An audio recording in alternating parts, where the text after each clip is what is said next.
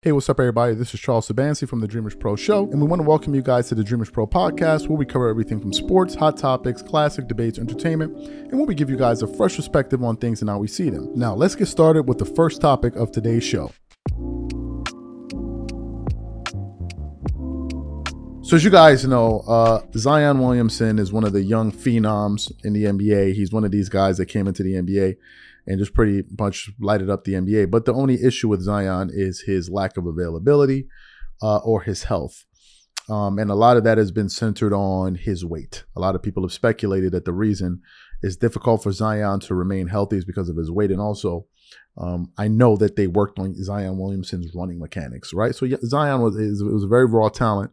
Although whenever he did play, he seemed absolutely unstoppable. And he was he was an absolute force standing at six foot six, which makes him extremely, extremely unique. We got some unique guys in the NBA. You have Zion, now you have Victor Wembanyama, uh, you have Nikola Jokic, of course, you have Giannis Antetokounmpo, uh, you have Stephen Curry. So the, the, NBA has a pretty interesting crop of talent there. So uh, we know this. Now, what else did we hear about Zion? Unfortunately, Zion over the last two months made the news for all the wrong reasons. He got himself entangled in an absolute cluster, you know what. Um, and it all and it had to do it, it, was all by his own doing by just being messy sloppy um, being naive. And he ended up turning himself into a headline to the point where we started hearing reports that uh, in fact that uh, what is it the new orleans pelicans were looking for a way to deal him. Now is that because of the recent drama they was in? Possibly but it, it could also be it could also be about the fact that zion williamson has simply not been available. Last time we heard him speak he said that he was physically ready, but not mentally in a place to be. So to see him embroiled in all of these different um, um, stories, it was surprising to see. So, okay, so you don't have the mental capacity to go out there and play, but you have the mental capacity to find yourself in this type of mess. So a lot of people went off on Zion Williamson for basically just being naive and messing with the wrong uh, people, essentially. So this morning, uh, actually, no, yesterday, we were sent. Uh, I was sent a story from um, one of the people that work with us here about Zion. But I didn't really spend much time thinking about it because I had other stuff, uh, shows that we were focused on. So this morning I was going to the internet and I came across an article on Fadeaway World. And essentially, this article is centered on a report that Rick Bucher of uh, FS1 of Fox Sports put out there, where basically Zion said that he has no interest in developing his game further. So let me just get into this article here. Zion has no interest in learning a floater and pull up jumper, says NBA Insider. When he's on the court, it is clear that Zion is one of the best young talents in the NBA. He could become an MVP level player for the New Orleans Pelicans one day and is an insanely effective interior scorer due to his athletic gifts.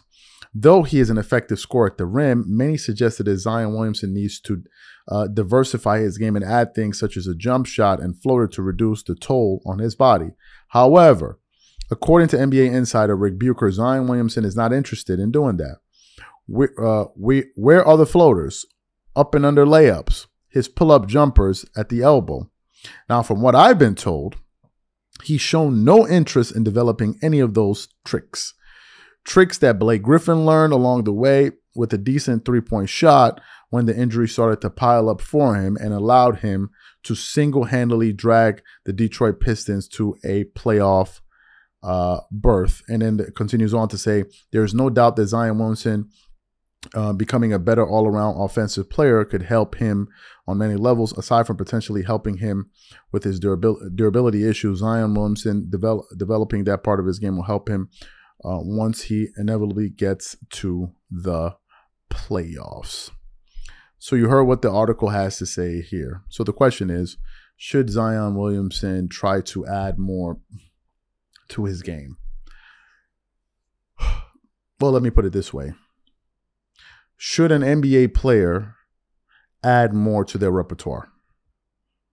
I think we all can agree that the answer should be yes. Why? Because you're getting better you're getting better. Now, some people say, well, there's no need for that because you can master a certain thing. Fantastic. If you look at a player like, for instance, Shaquille O'Neal, who was unstoppable, right? He was unstoppable on the court. But what was the one thing Shaq needed to work on? Was his weight, right? So there's always some type of impediment. So if you have to work on your weight and or you're not willing to work on your weight, you better have other things to help you uh, get, uh, you know, get to the next level. You look at a player like Michael Jordan, came into the NBA extremely um, talented, athletic slasher, but as he you know got towards the midpoint of his NBA career, he developed into one of the most lethal mid-range jump shooters in NBA history. Same thing with Kobe Bryant. As a matter of fact, if you look at Kobe 8, uh, with, with the exception of 2003, 2004, Kobe, the earlier years of Kobe, although he had a decent jump shot, he was more of a slasher. And then to the point when he got to the second part of his career, he wasn't as aggressive going to the basket because he knew he could preserve his his, his he didn't have to take all that contact by just being able to shoot jump shots because your jumper never goes away. Another player that you know their jumper can save them for the rest of their career is Kevin Durant. His jumper is never going to go away, so he's always going to be able uh, to get a basket. But in the case of Zion Williamson, what happens when the injuries start to pile up and your athleticism starts to slip? Then what happens? What happens then? So to hear that he has no interest in adding other things to his game is quite surprising. Number one and number two, it says to me, okay, so if you're not willing to do that, what are you what, what are you what are you what are you willing to focus on? Because from my understanding, after following the NBA for God knows how long, I know that in the offseason, players seek to get better at at least one thing every offseason. You don't go into the offseason perfecting something or working on something you've already perfected. You go in the offseason, you humble yourself and say, okay, what do I need to work on? And you work on that. Give you guys a perfect example of this. I remember Kobe Bryant, who was probably the most skilled basketball player to ever play basketball, arguably the most skilled player. Of course, you have um, Hakeem Olajuwon, you have MJ, but Kobe was just something incredible. But toward, I think when Kobe turned 34 and they had Dwight Howard, Steve Nash, and these guys, and Kobe knew that he needed to run the offense more. Kobe then started to work on his ball handling skills. He was working on them with Phil Handy. Kobe Bryant, at 34 years old, a five time champion, a hundred time All Star, whatever you want to call it, said to himself, "No, there's I can I can get even better. I can get even better." So he did. All the great players get better over time. So to hear that, it was a bit um, bit alarming. But hey, maybe Zion knows what's best for him. Now, if you're enjoying this show, be sure to follow us on Facebook at Dreamers Pro Official, Instagram at Dreamers Pro, and leave a review to let us know what you think about today's show. Now, let's continue to the next segment. As you all are fully aware, um, Victor Wembanyama uh, just recently said that uh, they released a statement that he will no longer be playing any more games in Summer League uh, what is it, the San Antonio Spurs that they won't they they're not going to require him to play any more games. I think that's a good thing. I think he um he had two exhibition games. He showed people what he had, and I don't think him playing any the playing playing any of those games is really going to matter. And number two, I think he'll be better spending that time uh, preparing and gearing up for the upcoming season. Now, here's an interesting thing about Victor Wembanyama. Victor Wembanyama, if I'm not mistaken, is seven foot three inches tall. Seven foot three. Now, the thing about him is that Victor Wembanyama is a very, very, very uh, slim guy. At seven foot three, he weighs about 210 or 209 pounds. To, to put that number into context, Michael Jordan, who was six six at his playing weight, he played at about 215 to 220 pounds. LeBron at six foot. I want to say LeBron is six foot nine. Now LeBron is a bit of a LeBron is a you know he's he's a pretty unique uh, case because he's he he has that height, but he's extremely athletic uh, and, and he's extremely fast, so he can move with a lot of weight.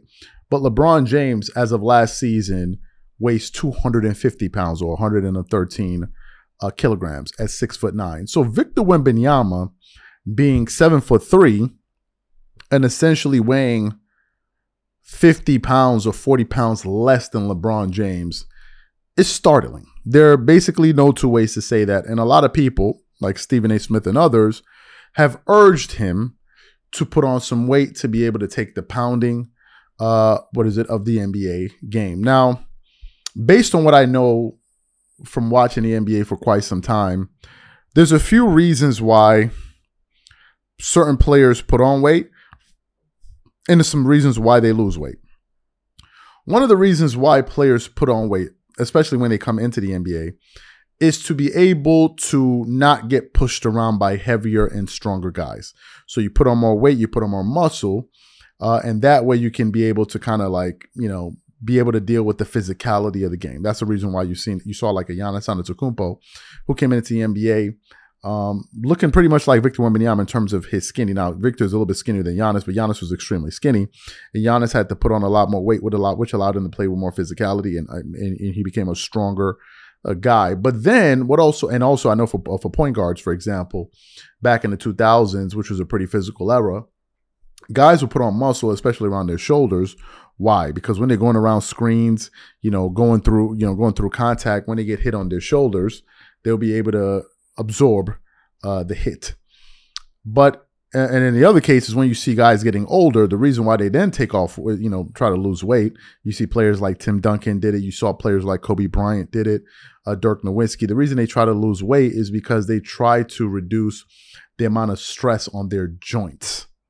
So it's two different, you know, two you know different sets um, of, of philosophies there. But in the case of Victor Wembanyama, uh, was doing some research and I came across an article here from fadeawayworld.net that had some pretty, pretty startling uh, information from his uh, his agent, where essentially his agent was saying that they're essentially fighting against Victor Wembanyama putting on any weight at all. So let me just quickly get into this article here. Starts off with the headline: Victor Wembanyama's agent says they will fight to not put weight on his body.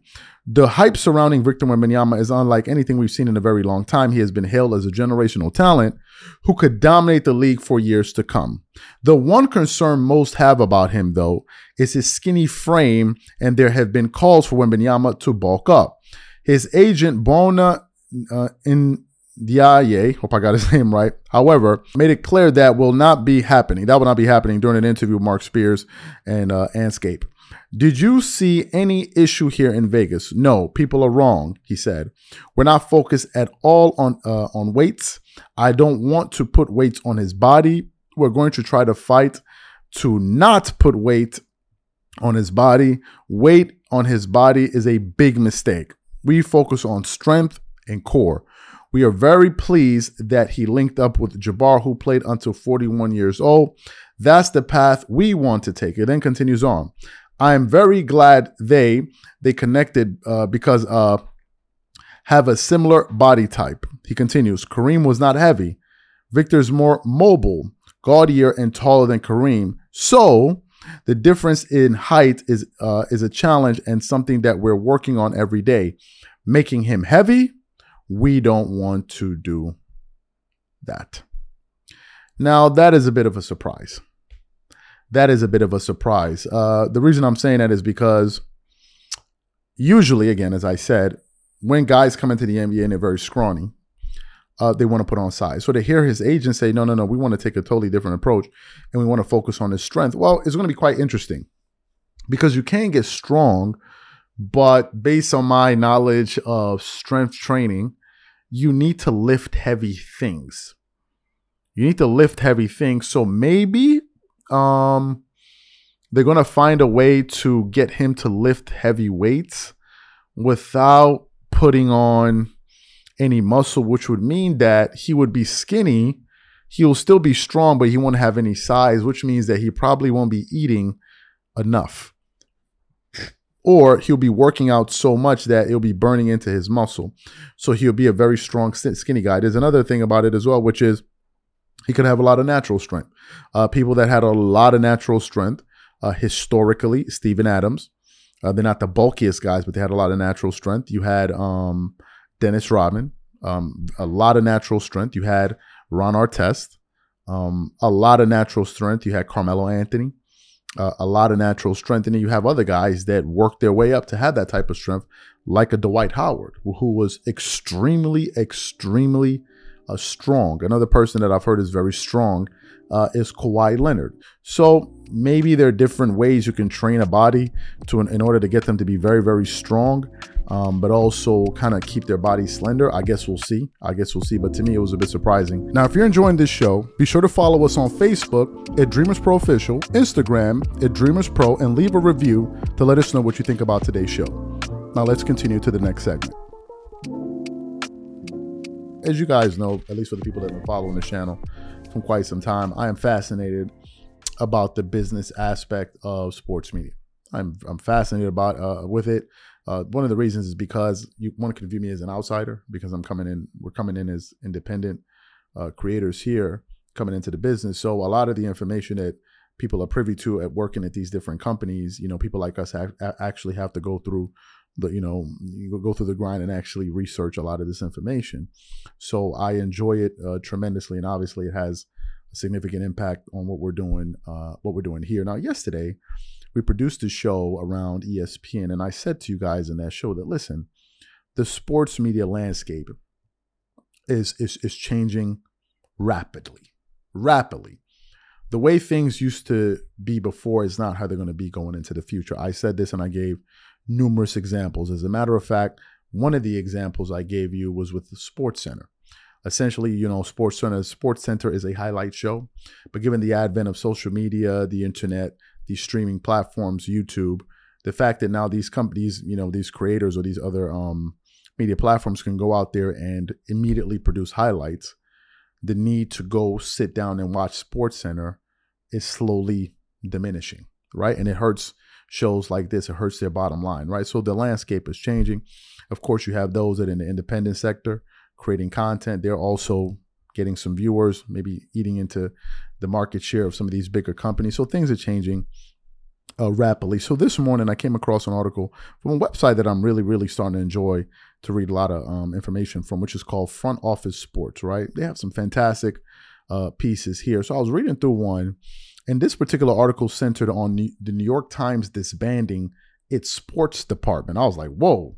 Let me talk about this one here today. New York Times disbands sports department. Listen to this. No layoffs are expected as journalists will move to the other department at times instead. Continues on. The New York Times is disbanding its sports department, a team of more than 35 journalists and editors. For both online and print, the paper will instead rely on sports coverage from The Athletic, which the New York Times bought for 550 million bucks in January of 2020. The decision from the Times marks an evolution in how we cover sports. Executive editor Joe Kahn and deputy managing editor Monica Drake wrote in an email Monday to staffers. Members of the New York Times Guild said in a statement late Monday afternoon they will fight this flagrant attempt at union busting with every tool we have. Times leadership is, att- is attempting to outsource union jobs on our sports desk to a non union Times subsidiary under the preposterous argument that the Times can subcontract its sports coverage to itself. The statement NYT Guild members read Management gave the Guild virtually no notice of this change. Many members learned of the company's decision in a Times newsletter alert that popped up in uh, that popped up on our phones minutes into a meeting called to inform staff, uh, sports staff, of our department's dissolution. No layoffs are planned for the Times, as employees from its sports department will instead move to the other department at the company. We plan to focus even more directly on distinctive high impact news and enterprise journalism about how sports interacts with money, power, culture, politics, and society at large, the editor wrote in an internal email. At the same time, we will scale back to the newsroom's coverage of games, players, teams, and leagues. The Athletic laid off about 20 journalists last month to reorganize its newsroom. The Athletic is not unionized, but a union represents the Times newsroom. The New York Times publisher, A.G.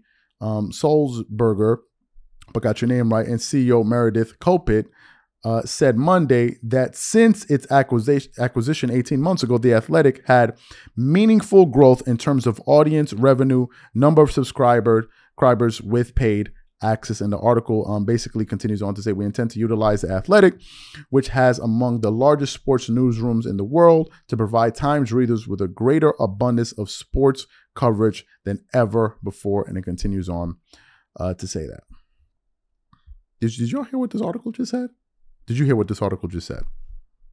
that they're now downsizing a department that I'm assuming must have existed for at least five years plus, and they're now going to be basically sending these guys over or basically now passing off that passing off that work to the athletic. Now i'm sure many of you guys who follow sports um, know very well who the athletic is. Great website. They have great um, great content over there. So why are we producing this how does this relate to sports media? Let me give you guys another example. Espn just had about roughly 20 layoffs correct? Fantastic and one of the reasons that they said they were doing this because of cord cutting. Now I don't know what the aggregate number uh, the aggregate number is in terms of the salaries per annum. I don't know what it is.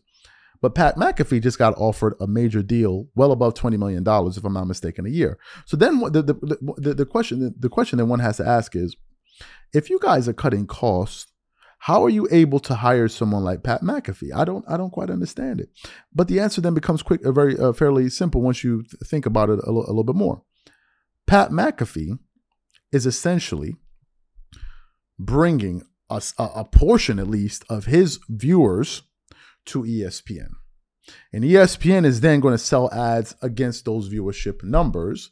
And I assume, I assume that the revenue ESPN will generate from the Pat McAfee show will be greater than the total revenue of some of those people that they let go of the total revenue that some of those people that they brought to, that they brought the um the, the, some of those people that were bringing to the, the network that they let go of. That's what I think. That's exactly what I think. Essentially, what they're doing is they're licensing his show. They, he didn't sell his show. He's licensing it, uh, licensing it to to ESPN about four years or so. That's essentially what's happening. So basically, what they're doing is they took the people that they had there, let them go, and then brought in somebody else, a contractor in a way to come and fill that uh, to come and fill that void which is essentially what the New York Times is doing. We're going to close this division down because these guys are doing it. Uh, they're doing something right. If you listen carefully, the Athletic was acquired, which means that at one point they were independent, and they bought them for half a billion dollars.